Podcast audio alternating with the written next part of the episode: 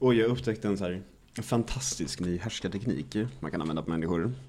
Eh, Jag vill ju alltid ha så väldigt, eh, vad heter det? Eh, Jag vill ju ha rent i mitt kök. Jag vill helst egentligen inte att man lagar mat där överhuvudtaget. Förstår det. Och framförallt då när man har middagar med lite mer folk så blir det ju alltid mer disk liksom.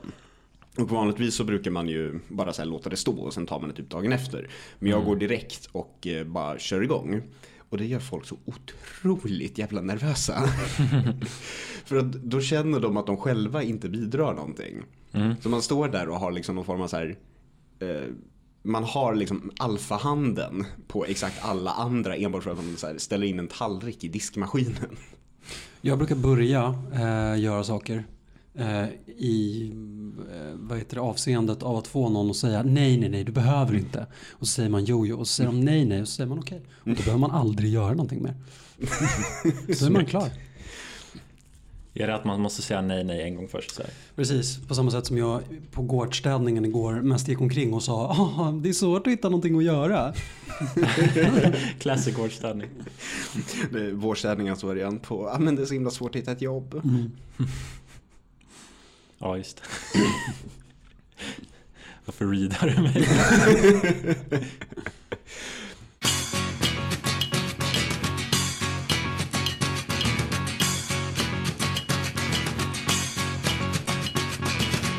Hej och välkomna till trettonde avsnittet av Della Kille. Mm. Mm. Med mig idag har jag Rasmus, Hej. Christian Hej, Killevippen. och eh, jag. och, och, jag och jag heter Johan. Kan vi ta om det där? Ja, det kan vi göra. Nej, jag skojar.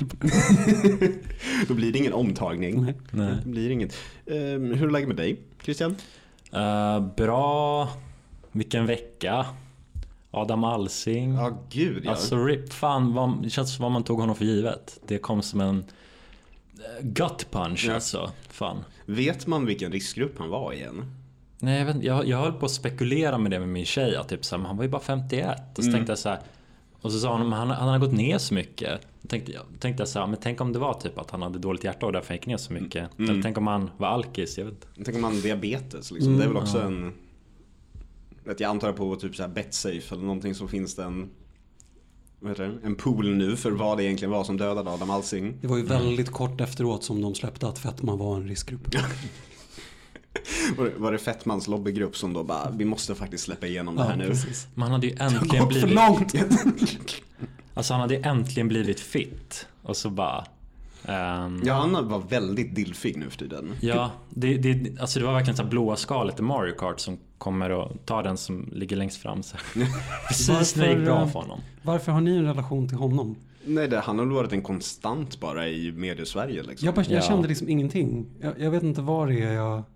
Jag har ingen relation till honom. Jag, jag hade typ ingen relation till honom när han levde, men det gjorde ont när han dog. För att Ja. jag kände så här. äh, Adam Alsing måste finnas Nej, liksom. men jag förstår vad du menar. Hade Hasse Aro dött hade jag nog också ändå tänkt tanken. Det här är en sak. Mm. Nu kände jag verkligen bara... Jag kände, Nej, men det är väl lite samma grej egentligen som med så här Ingvar Kamprad. Att man bara så här har hela tiden tagit den här personen som för given i samhället. Ingvar Kamprad var visserligen också en nazist. Så han kanske förtjänade att dö lite mer. Mm. Men ja. Jag typ har inte ens registrerat att han hade dött. Vadå har det inte att Ingvar Kamprad är dött? Det, jag, Det har säkert, eller att han har levt. ja, eller jag har säkert liksom eh, uppmärksammat det när det hände. Men Det var, väl jag i, tänkt på det. det var väl till och med innan Kim och Kanye åkte till Älmhult. Det var ju en fantastisk händelse för mig. Gud, som det hade jag glömt. jag, Det som, hände. jag som ingift i en familj smålänningar. Det, var, det hördes mycket om det där alltså. Mm. Hur mår du Johan? Eh, jo, jag har ju haft en lite konstig vecka för det har slängts omkring en massa väldigt stora summor vilket har gett mig extrem ångest. Men det är ju förhoppningsvis löst nu. Men det tar jag senare också tror jag. Mm. Men också då, jag har ju ja, haft folk över två helger i rad. Eh, Mycket diskande, mycket underhållande, mycket prat, brädspel. Ja, Soft. ja det vanliga. Mm. Jag köpte ett hus i The Shire i Lord of the Rings online. Ja, Ja, okej, okej. Men det kändes ändå väldigt vuxet. Bra övning. Ja, men eller hur. Det, man går till minsta personen man kan hitta och säger ta tre silver så kan jag få en Kan jag få en bokhylla då? Ganska billigt ändå. Ja. Jag tror också att jag ska börja spela spel där man får bostäder för att lätta min ångest lite. Då kan du sitta på gatan och... Finns det något, något så här dataspel som heter Bostadskön? Där allt bara funkar. Mm, The, The Sims expansion, Arbetsförmedlingen. Och hur funkar det i GTA? Köper man lägenheter där? Man kan, Man kan göra det. Ja. Ska börja spela det. Du får ladda ner Vice City i telefonen, det Ja. sitter jag och spelar hela tiden. Ja, jag ska göra det. Så bara så här, jag ska skita i allt förutom att jag ska investera i massa fastigheter. Fastigheter och köpa horor, det är de två bästa grejerna man kan göra i Vice City. Kanske sen. Kanske horor sen Johan. Men först fastigheter. Ja, du... Bru- brukar heta så. Ja, just det. Just det.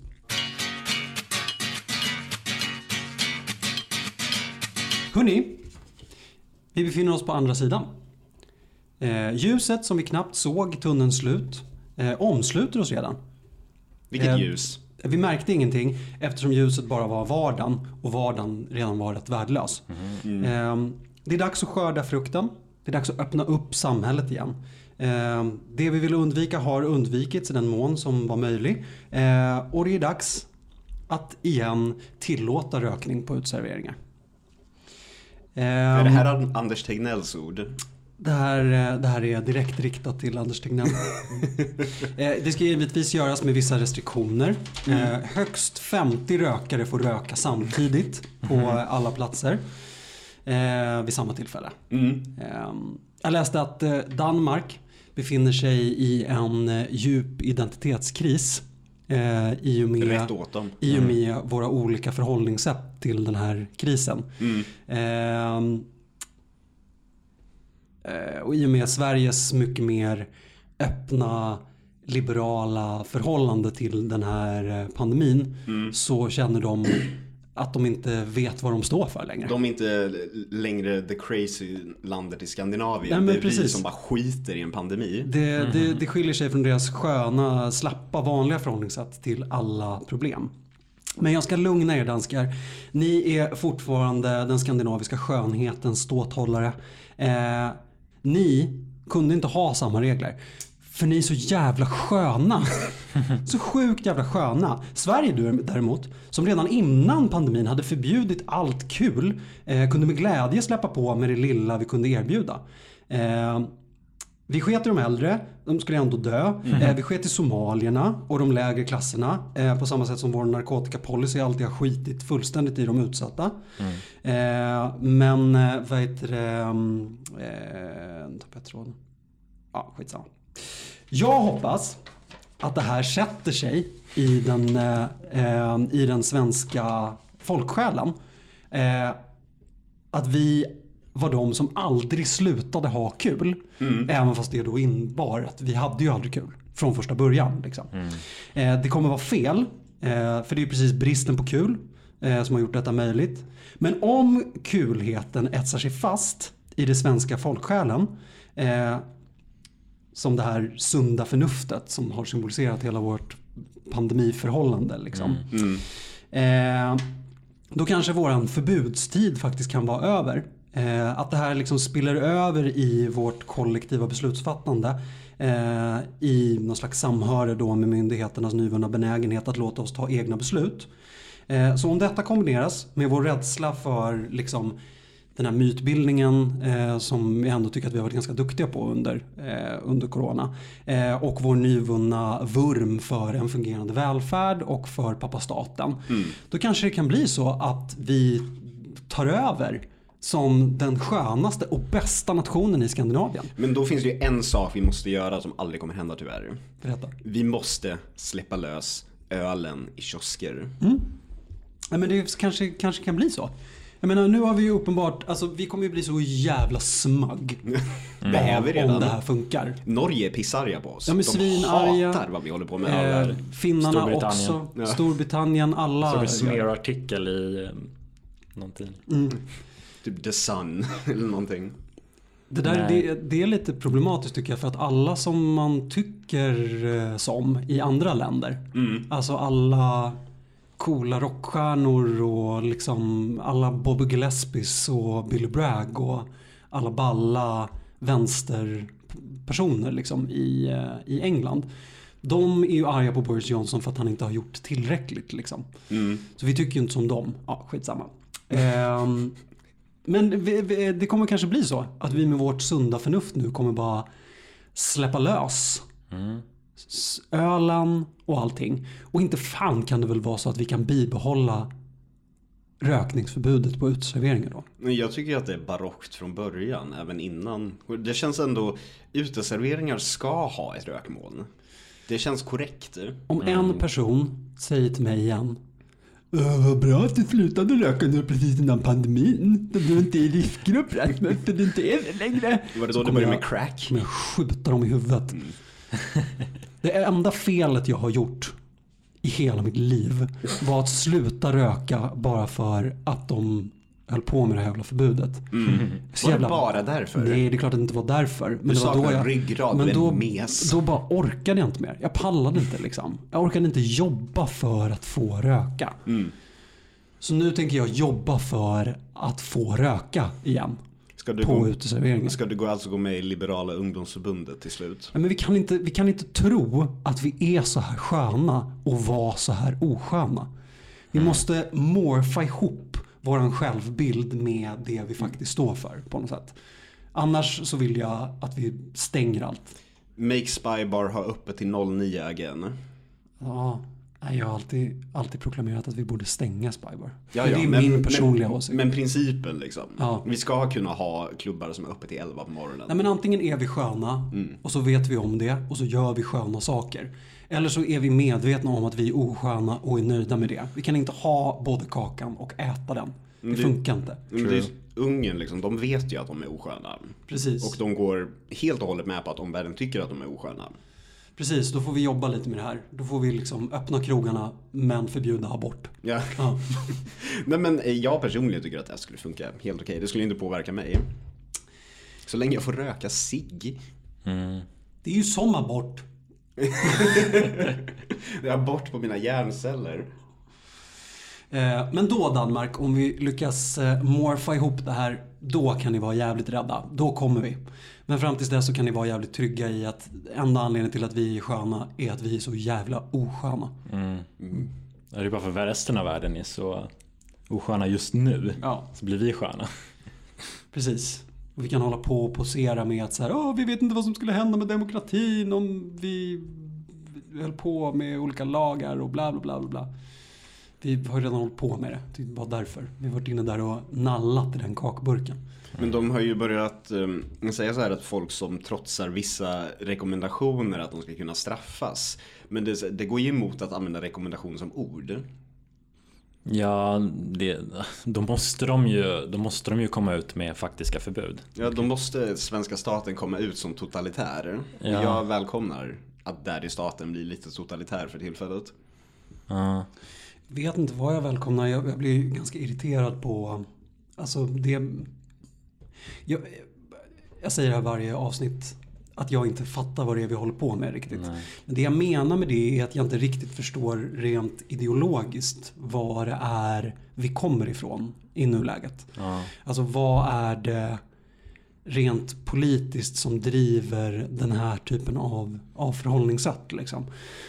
Det som gör mig lite orolig det är att det läggs alldeles för mycket på individen. Vilket gör att när andra länder kommer bli tvungna att gå in med jättestora stödpaket och sådär. Så kan ju staten i Sverige hela tiden peka på att de har liksom lämnat det möjligt för personer att bedriva en verksamhet. Ja. Vilket gör att de inte hamnar i samma skuldsituation. Vilket jag tycker är lite läskigt. Liksom. Så det är ju lite en sån nyliberal apokalyps det här i alla fall. Ehm, även om hela den här ordealen har liksom tvingat oss att, att omvärdera hela våran liksom nyliberala era. Mm. Så är jag rädd för att det kommer bli ännu värre sen.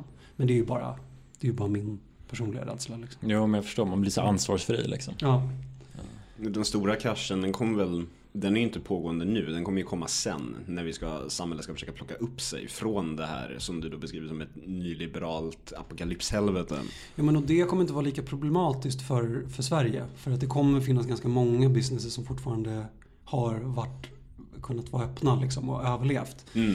Och de som inte har överlevt, de, de kan staten hela tiden bara peka på att men, ja, alltså, de har varit inne på det lite och pratat om att de kanske borde haft buffertar och sånt där. Mm. Eh, Medan i andra länder där de har tvingat dem att stänga så kommer ju inte de kunna hålla huvudet högt och eh, Alltså om businesses går åt helvete. Mm. Medan i Sverige så kommer de ju faktiskt kunna göra det.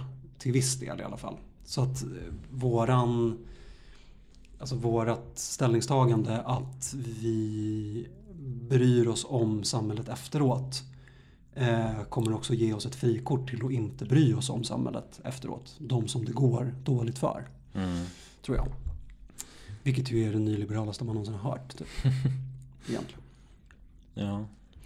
Men eh, ja, nu ska jag sluta raljera för att svaret är ju att jag verkligen inte jag, jag, jag, mm, jag håller mig verkligen frågande till vad det är riktigt vi, alltså den här svenska modellen som vi pratar om. Mm. Vad, vad det liksom rent politiskt bygger på. Jag, jag, jag vet verkligen inte. Jag, jag läste en intervju typ i morse med Anders Tegnells typ mentor. Han, han anställde Anders Tegnell till den position han har nu. Eh, han snackade om det här att Alltså typ när folk sa att eh, det har dött fler i Sverige sa han Ja, men när de andra öppnar då kommer det ju dö fler där. Så det var så jag vände på det. Ja men och det är ju, är ju ett jätteintressant förhållningssätt liksom. Ja. Och det kan väl vara jävligt smart Men det är så spekulativt. Ja. Det, är, det, är inte, det, det är i framtiden.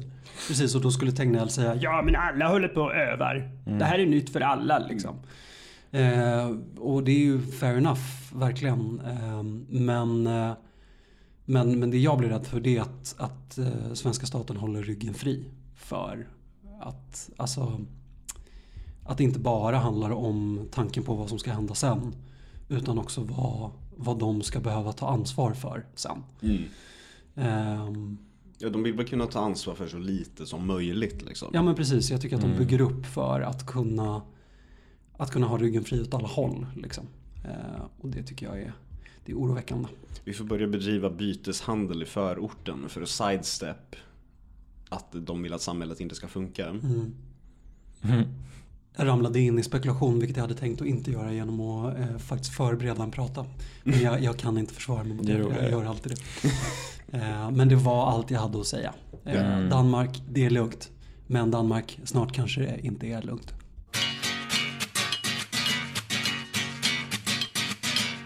Jag har blivit gammal nu. Va? Ja. Eller du är ju egentligen några månader äldre visserligen. Så du är ju äldst men, Okej. ja, men, ja, men just den här veckan har jag faktiskt känt att nu är jag inne på mitt 30 år. Nu när det har visat sig att jag har ett brytningsfel. Efter att ha skjutit upp i typ ett halvår att gå till en optiker så fick jag arslet i vagnen, ur vagnen och gjorde det. Och de kastar pengar på mig, eller summor på mig och säger du ska betala det här för att kunna se som en normal person. Eh, Det är väldigt omoraliskt. Det är ju, alltså optiker, nej, jag var, livet var okej innan jag var tvungen att ha att göra med dem. Ja, det är först då som man insåg att Vänsterpartiets eh, förslag om att, eh, att folk skulle ha gratis glasögon var ett ganska rimligt förslag. Vet, alltså det, det är så himla pissdyrt. Nu får jag ju någon sorts rabatt på det här abonnemanget jag har tagit. Men jag tror att annars skulle det kosta nästan så här 20 papp sammanlagt. Och då ingår liksom inte så här glasbyten och grejer. Och de kostar ju så här 2500 styck att göra.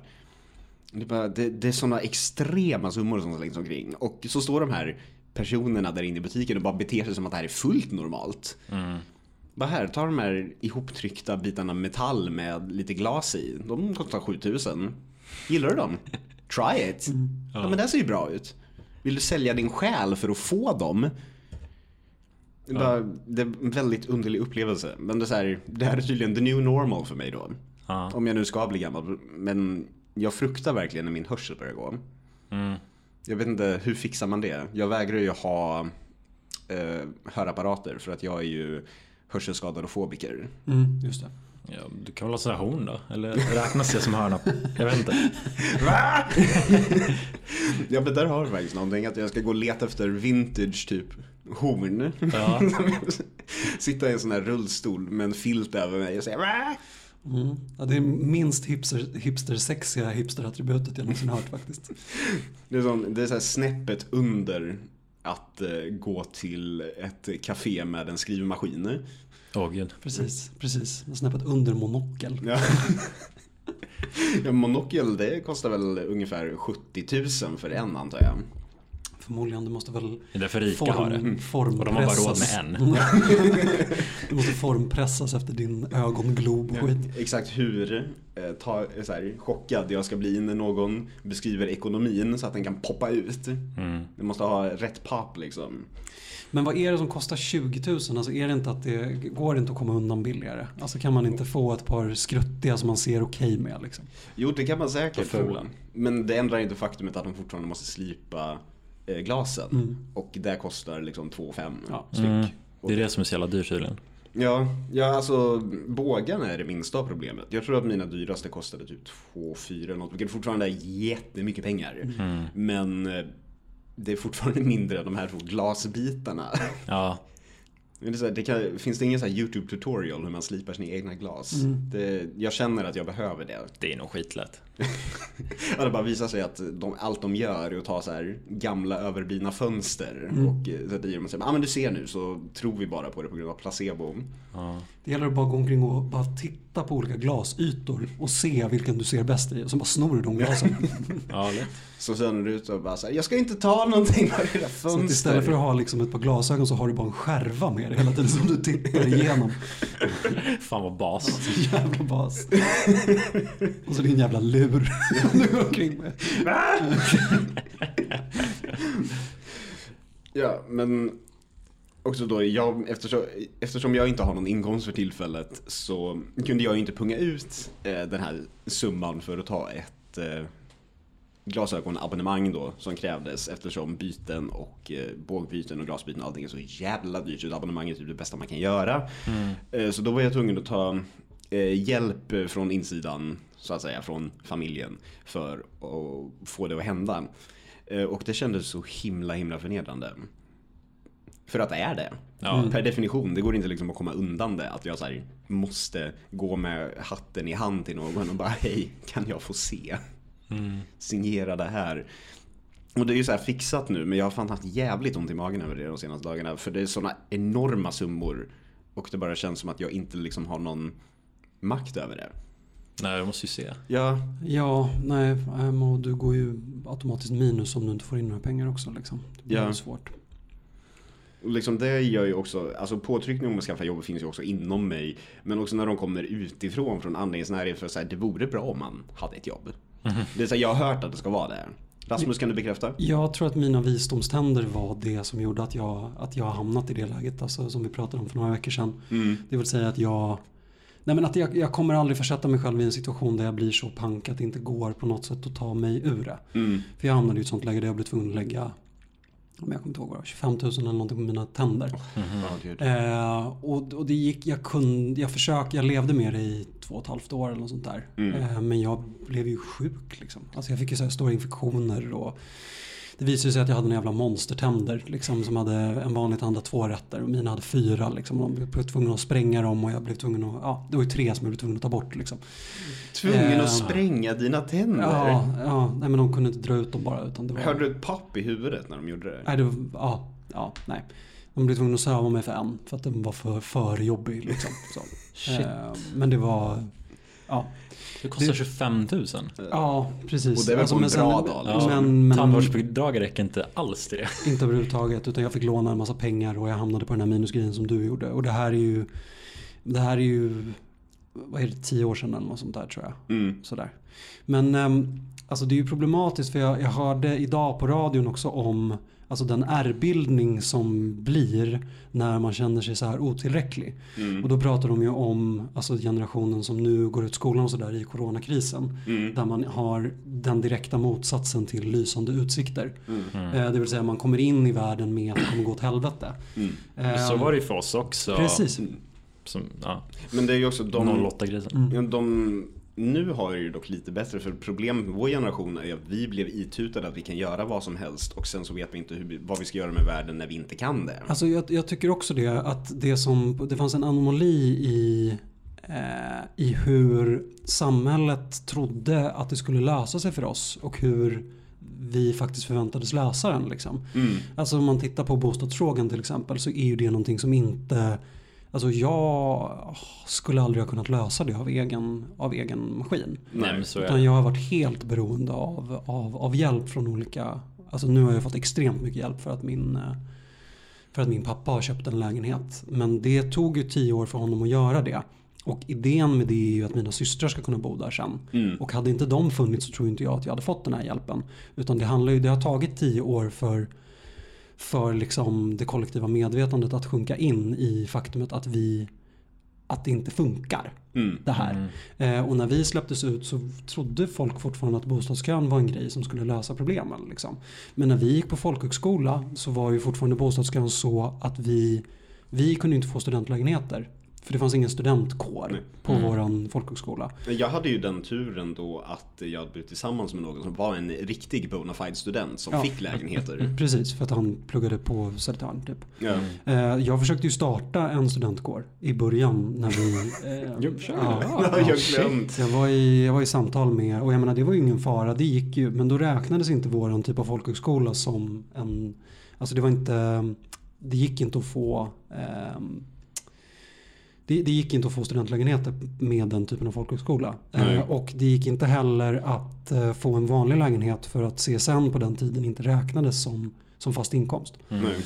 Eh, Så att i, medans vi pluggade på folkhögskola så fanns det alltså ingen möjlighet att vi vitt skulle kunna få en lägenhet. Nej. Mm. Eh, Det gick inte. Nej. Och det var bara ett faktum. Mm. Ja, Eh, Och jag menar det är klart att den ärrbildningen sätter sig i oss. Mm. Och gör att vi, eller jag i alla fall, inte tror att någonting kommer funka någonsin. Nej, men- ja men det är ju så. Det är alltså typ att man, när folk säger så här att millennials är omogna, tar lång tid att bli vuxna. Det är Mm. för att det är svårare för oss att bli vuxna. Vi kan inte, alltså det kryllar inte av okvalificerade jobb vi bara kan ta. Och det finns inte bostäder överallt. Man bara, Nej. typ som min jobbarkompis som berättade när han flyttade hemifrån så bara ringde han bostadsförmedlingen och fick välja på en lägenhet i Gullmarsplan eller Hornstull. Ja, ja. Bara, det, var, det att ta någon. Ehm, och det, det är också kul när boomers ska så här, eh, ha så hög standard på um, arbetsförhållanden, arbetsvillkor. Typ när jag laddade skotrar. Ja. så tycker boomers att det är helt sjukt att jag liksom Ja men att jag Att det här är ett jobb. Ja, att jag liksom åker runt och jag laddar med min egen el och sånt där och sånt. Ehm, och så har de så hög standard på saker och typ, ja men det där, så där kan du inte jobba. Alltså okej, jag hade ju kunnat haft ett bättre jobb än så. Men de använder ju sin måttstock med så här trygga anställningar som de har haft som vi inte kan ha och då blir man typ lite sur. Ja, de kunde ju gå in på en sån här bilverkstad och säga hej, jag vill meka med bilar. Ja, jag har hört det. Boomers har sagt det till mig. Nej men jag menar, det kändes ju som att samhället förväntade sig att så länge som man fick ett jobb också som var okej så skulle allting lösa sig. Men det gick ju inte för mig. Alltså när jag var 18 och började jobba som lärare så tjänade jag okej med pengar. Men jag tjänade inte tillräckligt bra för att få, alltså för att kunna ta ett lån. Mm. Och jag kände ju inte, jag hade inte tillräckligt många år i bostadskön för att kunna få en lägenhet. Nej. Ehm, Så att jag hade ju kunnat få någon så här ungdomslägenhet kanske, eventuellt. På tur. Eh, som hade räckt i, ja, hur långa är de kontrakten? Typ 3-4 år. Ja. Och om jag då hade fått, om, om det hade tagit slut när jag var 22. Så var ju inte någon, det var ingenting som hade ändrats då. Nej, eller hur? Man ska hinna etablera sig i samhället på den tiden. Alltså sen så tog jag beslut som gjorde att mitt liv när jag var 22 var väldigt mycket sämre i standard än vad det var när jag var 18. Detta har avhandlats i Eh, andra avsnitt av denna precis. podcast. Men, eh, men eh, oavsett, även om jag hade gjort alla rätt från 18 till 22 Mm. på den utstakade banan så hade ju inte det löst någonting heller. Man skulle ha bara blivit en stjärnbloggare. Ja, Ja, verkligen. De har liksom, de överlever allt. ja de har fuckat De systemet. nyskapar sig. Alltså, för de var ju typ innan social media. Och nu Mm. bara... De trivar fortfarande. Nej men om de, kun, om de överlevde övergången från bloggar till YouTube, då finns det ingenting som kan stoppa dem. Nej. Men i alla fall då, ekonomiska påtryckningar utifrån för att jag behöver skaffa ett jobb för man kan inte leva så här. Men det gör ju också att mina andra problematiker som depression och ångest kommer upp till ytan och man får säga hela tiden säga bara ja, självklart måste det här gå samtidigt som att man inombords bara vill dö. Mm, I get you. För att säga, ingenting funkar på insidan och ingenting funkar på utsidan. Så man känner sig liksom och man måste fixa utsidan innan man kan fixa insidan också. När man i själva verket bara vill bort. För att det, ingenting, det känns inte som att något funkar och det gör ju inte framtidsutsikterna bättre. Något Nej. Och då sen då om man saknar metoder för att hantera det. Jag har ju knappt ens råd med cigg liksom. På en bra dag har jag råd med cigg. Och jag röker inte ens längre. Men cigg är ett bra sätt att bara så här få en paus. Det har vi ju diskuterat tidigare. Att man, att om man röker så har man ständig tillgång till fem minuter paus i saker och ting. Och det är så jävla soft. När man inte har något annat för sig liksom. Men den här veckan har det faktiskt hänt en grej också. Som har lite fått, kän- känns som en varm filt runt omkring mig. Och min värdelösa tillvaro. Nämligen att Fiona Apple släppte sitt första album på åtta år i fredags. Och Wow! hon är så jävla arg och så himla vitsig. Och, har, och så så himla sprallig vid sitt piano. Och det bara känns mer uthärdligt då när den här lilla, lilla kvinnan också mår skit. och det är dessutom ett jättebra album. Jag har lyssnat på det konstant sen jag gick upp i fredagsmorse. Jag har inte hört det än, men jag läste att det var det första albumet på tio år som hade fått eh, en 10 av Pitchfork. Ja, jag höll på att sätta morgonkaffet i halsen där. Nej men det känns bara perfekt för någon så här i själen och till viss del i det yttre gammal bög som mig. När en av våra klassiska kvinnliga eh, artister på det här sättet släpper ett nytt album bara sådär. Och att det är pissbra. Man vill ju bara krypa upp i livmodern när man mår sådär. Ja, Eh, och det är ju eh, den, den klassiska gamla Six Feet Under eh, definitionen av sån där musik, det vill säga vagina music. men, men också, det finns en risk också nu att typ Tori Amos släpper ett album i år. Och då kommer, Precis. Ja, och då, bara, då kommer jag ju då, då kommer jag förvandlas till en så här jättelik eh, vagina som sitter och vresar över ett piano. Men då behöver du inte röka. Nej, eller så behöver jag det för att eh, det krävs sig för att lyssna på så ledsna vita kvinnor. Alltså jag håller verkligen med dig. Det krävs också för att man ska kunna bibehålla lite coolhet. För att det är inte så coolt. Är det inte coolt med ledsna vita kvinnor? Inte To- Tori Amos är inte så cool va? Men käften. Ja, men- Det här, du kommer in i mitt bögiga hem och sen så begår du sådana här hatbrott. Alltså I love her, I love her. Jag tycker det är jättebra. Kanske inte så coolt. Det är jättecoolt med Tori Amos. Fair enough.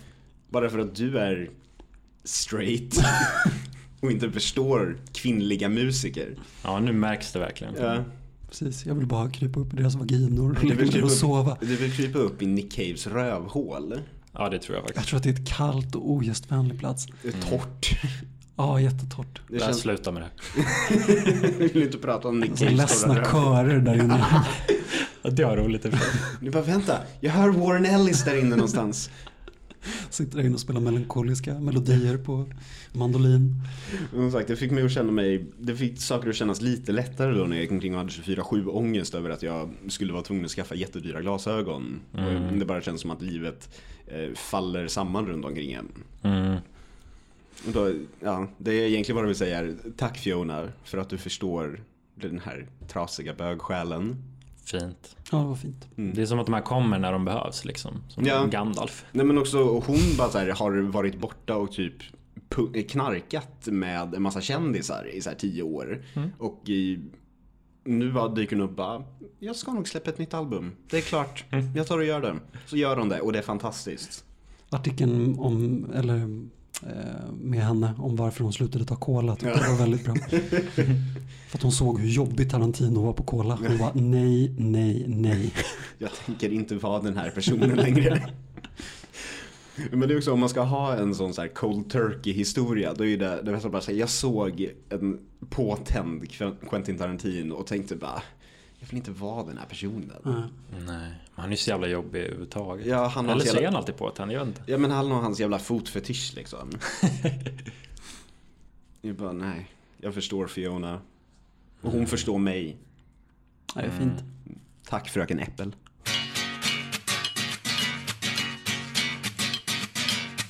Ja, nej men jag hade inte förberett någonting för idag så jag drar någonting ur röven som jag tror kan vara ganska bra ändå. Ja men det brukar väl funka liksom. Ja, Jag gillar din röv. Ja, tack. 10 av 10. Jag gillar din också.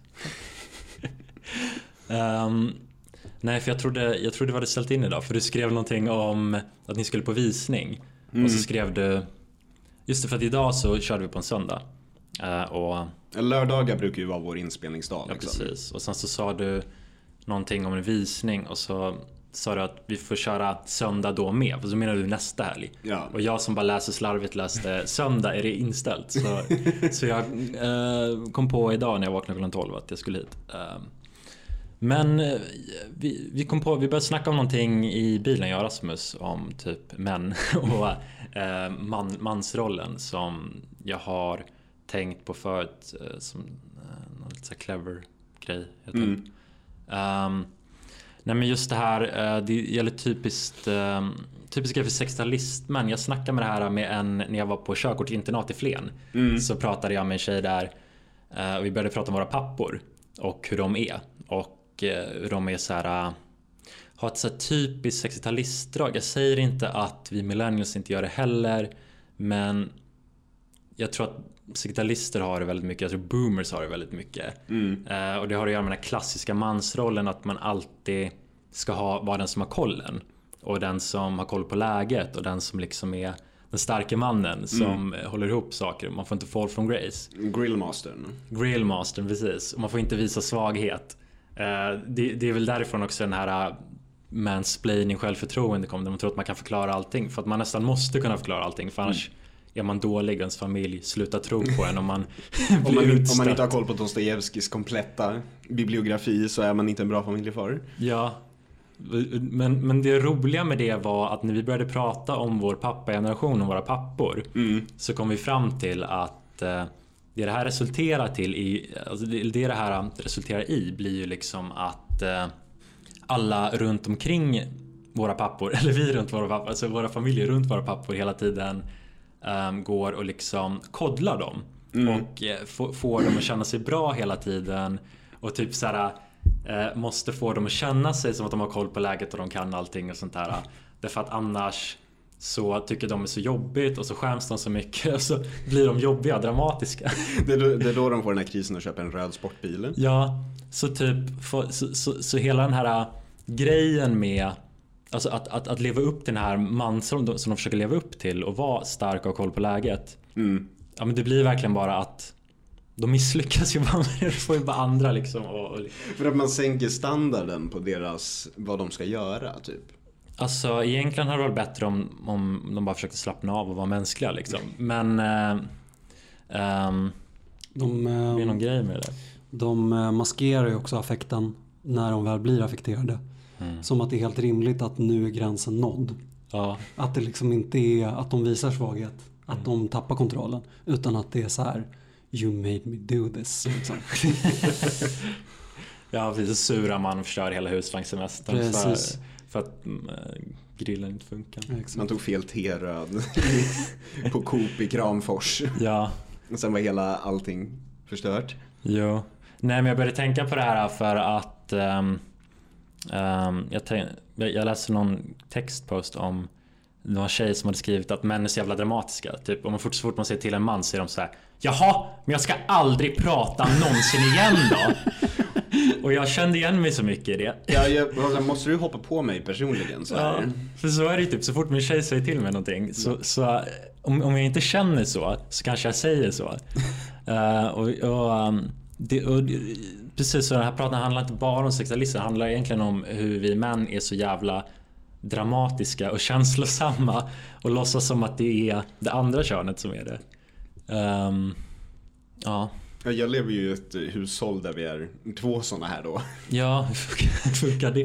Det funkar, funkar rätt bra men det, ibland blir det väldigt mycket att man slår i, så här, vad heter det, eh, typ köksredskap i lådor. Donk! Just det, men inte för att ni är arga utan bara för att visa att ni är arga. Ja. Det är passivt aggressivt. Ja. Ja. ni slänger inte dem- på varandra. Nej, vi, vi är inte någon form av så här icke gudfruktigt heterosexuellt par som faktiskt slår varandra. Nej, men ni försöker out-dad each other. Det är roligt också att du sa just Coop i, i Kramfors. För jag, jag tror inte att det finns någon plats som jag har bråkat så mycket med min styvpappa på som just där. Jag har varit där en gång, de hade väldigt bra vegetariskt utbud då vill jag minnas. Nej, Coop i Pulver City. Eh, det, är en, eh, det, det är en, eh, en konflikthärd. Minerad mark. aldrig varit på, på husvagnssemester men, men det är väl motsvarigheten till vår husvagnssemester. Liksom. Vi, morsan kommer därifrån så vi har varit där ganska mycket. Eh, jag var på middag hos min styvfarsa häromdagen. Mm. Varpå han identifierade mitt gensvar på det där. Och det gjorde mig så jävla provocerad. Att han och morsan höll på, alltså de har ju, har ju skilt sig och de, eh, ja. Men de är inte över alla sina konfliktytor. Liksom. Så de höll på att börja tjafsa om någon banal pryl, eh, något slags ingenting. Mm. Och jag blev tyst och avkännande och började hålla på och, och kaddla med det där. Eh, för att jag skulle liksom försöka ta tempen på situationen och hade känslospröten ute för att kunna förhålla mig till den här eh, konfliktsituationen så bra jag kunde. Mm. Och då sa han, oj oj oj, nu, eh, nu blir Rasmus sådär tyst. Då vet man. Och jag blev så jävla Fan, irriterad. Jag blev så jävla irriterad på att, han, på att han, just att han klarade av att pinpointa hur jag beter mig när han beter sig som han gör. Så om du vet vad jag gör när du beter dig rövigt, Mm. kan du bara sluta bete dig rövigt. Liksom. Ja, men den så här Nu- bristen på hur ens egna beteende påverkar omgivningen. Ja, man tar det för givet. Inte så här, Ja. så här, varför skulle jag förändra någonting? Det är Ja, så men- här det blir. Precis, Ja, och, så, verkligen. och sen, så, sen så nu använde han det ju på, på det bästa sättet, det vill säga det var så konflikten dog. Mm. Det vill säga Alla börjar skratta åt att du höll käften. Ja men precis. Eh, och, det, och det var ju det jag ville liksom. Så att jag fick bära lite hundhuvudet av den här konflikten för att jag inte klarar av när mina föräldrar bråkar. Och en av dem är inte ens din riktiga förälder. Och det är så jävla märkligt liksom. att är min jag, riktiga pappa. Jag var, inte, jag var inte alls sådär när jag var liten. Jag var otroligt konfliktsökande och sådär. Men sen när jag blev vuxen så har jag känt att, att jag har ett ansvar liksom över att förhålla mig till det här på ett helt annat sätt. Same. Så att när jag var liten så kaddlade jag inte alls med det där. Men som vuxen så gör jag det. Eh, För att jag ser det som att det är något tecken på vuxenhet eller något sånt där. Att, Problemet är bara att de spelar inte med samma spelregler. De vägrar fortfarande bli vuxna. precis. Men hur- precis. Vilka är egentligen den omogna curlade generationen undrar Ja. jag. Hur funkar egentligen ett konfliktsökande barn? Går du gick du fram till så här random människor på stan och bara Bög? Jävla muminsnack. Nej, ja precis. Nej, men jag var inte, jag var inte så konfliktsökande i... Uh, alltså jag, jag tror att jag var ganska mycket som jag är nu. Det vill säga att jag har konflikter i när jag är som tryggast. När jag vet att personen kommer förlåta mig och sådär. Ehm, När du vet att de inte har en utväg så känner du att du kan unna dig att vara lite fittig. så det är väl förmodligen bara det att jag inte riktigt litar på att mina föräldrar faktiskt älskar mig förhållningslöst som har gjort att jag, att jag nu inte vågar ha konflikter med dem riktigt Nej längre. Rasmus, vi, jag kände inte riktigt att eh, du hanterade det här på ett konstruktivt sätt. Mm. Så eh, vi kommer byta efternamn nu. Och vi kommer stämma dig om du inte gör detsamma. Men, eh, men jag, om jag umgås med dem tillräckligt mycket så tröttnar jag på det där. Och jag har alltid sett det som att jag blir regressiv. Alltså Mm. att jag går tillbaka i någon slags barnbeteende. Jag hade ju, när jag var i Kenya nu så hade jag till exempel min första riktiga konflikt med min eh, 14 år yngre lilla syster. För att hon, alltså under tiden som vi har kunnat ha konflikter har jag varit en sån som inte har konflikter helt enkelt. Eh, Men jag tänker att jag, äh, men jag ska nog börja ha lite mer konflikter. Det, kan, det tror jag är bra. Det är nog det Alltså, som är min, min mognad. Var lite mer rak. Jag måste sluta hålla på och förhålla mig till det där. Men du kan ju börja och eh, så här, prova, eh, vad heter det? Prova eh, vattnet på något vis genom att eh, offentligt shamea folk som åker kollektivt. För det är ju acceptabelt nu. Men det är att ta en konflikt.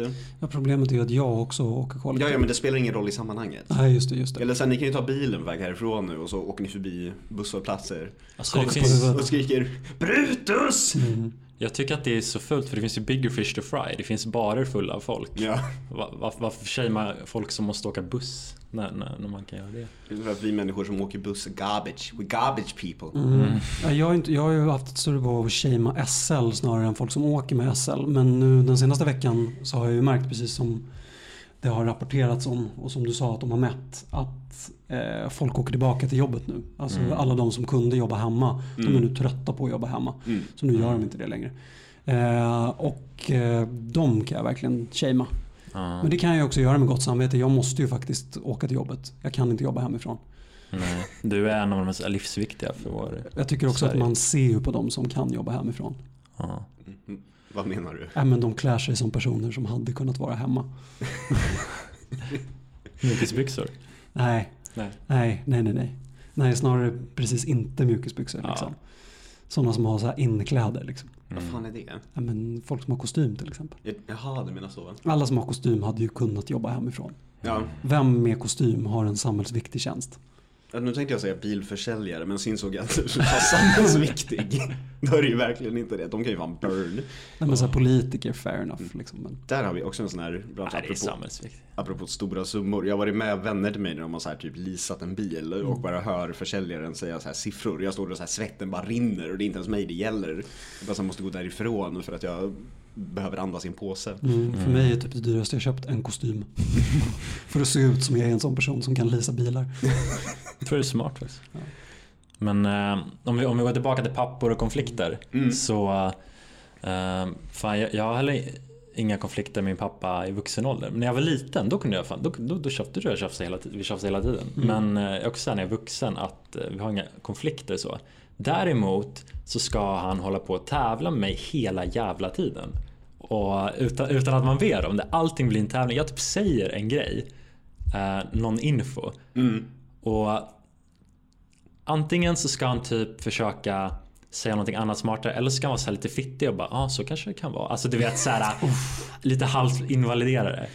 Ehm, så typ det, det slutar nästan i att man ibland inte bara orkar säga saker. Nej. För att eh, det blir någon sorts tävling man inte har bett om att få vara med i. Man vill bara, man vill bara, vara chill, man vill bara umgås och ha det chill liksom. Man vill bara säga en sak utan att det leder till en diskussion. Ja, eller göra en sak. Typ, typ en gång var jag hemma hos dem och eh, käkade middag typ. Och eh, soptunnan, en sån här grön som man har i villor. Eh, Jag hade märkt att den var full med likmaskar. Eller fluglarver kanske man säger. Uh. Svinäckligt. Det händer ibland på sommaren när det är varmt i den. Det, den utomhus menar du? Ja. mm. Ja, precis. Inte inomhus. Nej, jag var, jag var tvungen att dubbelkolla här. För så här en, en sån soptunna som man har i villa, jag bara... Finns det speciella? Ja, nej. Eh, men ni vet såna här gröna soptunnor som alltid står utanför Ja. villor. Såna hade jag när jag bodde i lägenhet under en period. Så Jaha. checkmate. Hade ni Villa atheist. Va? Hade ni varsin? Eh, Nej men det var när jag bodde själv så hade, var hela soprummet var en massa såna Mm. bara. Men då var de såna här stora va? Nej det var de inte. Det här var jätteintressant. ändå. Ja, det här var, det här var en segway. Fantastiskt. Eh, men eh, vad skulle jag säga? Ja, eh, men då började jag, alltså då fick jag en flipp på det och började hälla i klorin i den och skölja ur den och sådär. Ibland så här får, får, får jag lite, får något så här ryck och tycker det är kul att ta tag i saker så gör jag det. Mm. Eh, men det ledde ju såklart till att eh, han kände sig hotad. När mamma gav mig beröm och tyckte jag var så duktig som hade fixat soptunnan. Så han, eh, som hade druckit några glas vin och, och några whisky. Mm, han hade några under västen helt enkelt. tog fram en fet stege och ställde upp den mot ett berg. Vi har en klippa på baksidan. ehm, som är liksom, alltså, eller deras baksida, deras trädgård avgränsas av en klippa som går rakt upp. Mm. Ehm, och där uppe finns, fanns det något träd som hängde ut som skulle kapas av någon anledning för att solen kom i vägen. Så här. De hade snackat om det. Alltså villa saker liksom. Ja, så det första han gör när jag gjort det är att han tar fram den här rangliga stegen motorsågen och börjar klättra upp på den. Helt full. Och jag vet att det bara var för att jag gjorde det där med soptunnan. Och det där är så jävla jobbigt för att man liksom man försöker inte ens start it. Nej. It just starts. Och sen är det bara igång. Ja, Ja, gud vad roligt. ja jag vet det. Det, är vår narcissistiska pappageneration med sina fragile egos. Ja, Min farsa, Jag undrar om de blev curlade och fick så höra att de var så jävla bra hela tiden. Ja, min farsa är ju en generation. Min pappa hade ju kunnat vara era pappor liksom. Eller era pappors pappor. När han född. 47. Ja. Han är ju rövgammal. Men de, ja, jag vet inte. De hade ju mest de tog ju livet av sig hela tiden och var jättenihilistiska. Det var lite vad de gjorde. Mm. Men är inte det boomers, är inte det riktiga boomer-generationen? Eller början 50 kanske? Jag tror det är 50. Mm.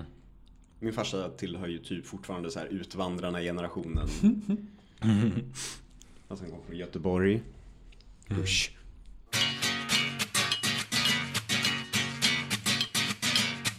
Ni har just lyssnat på det trettonde avsnittet av Killpodden.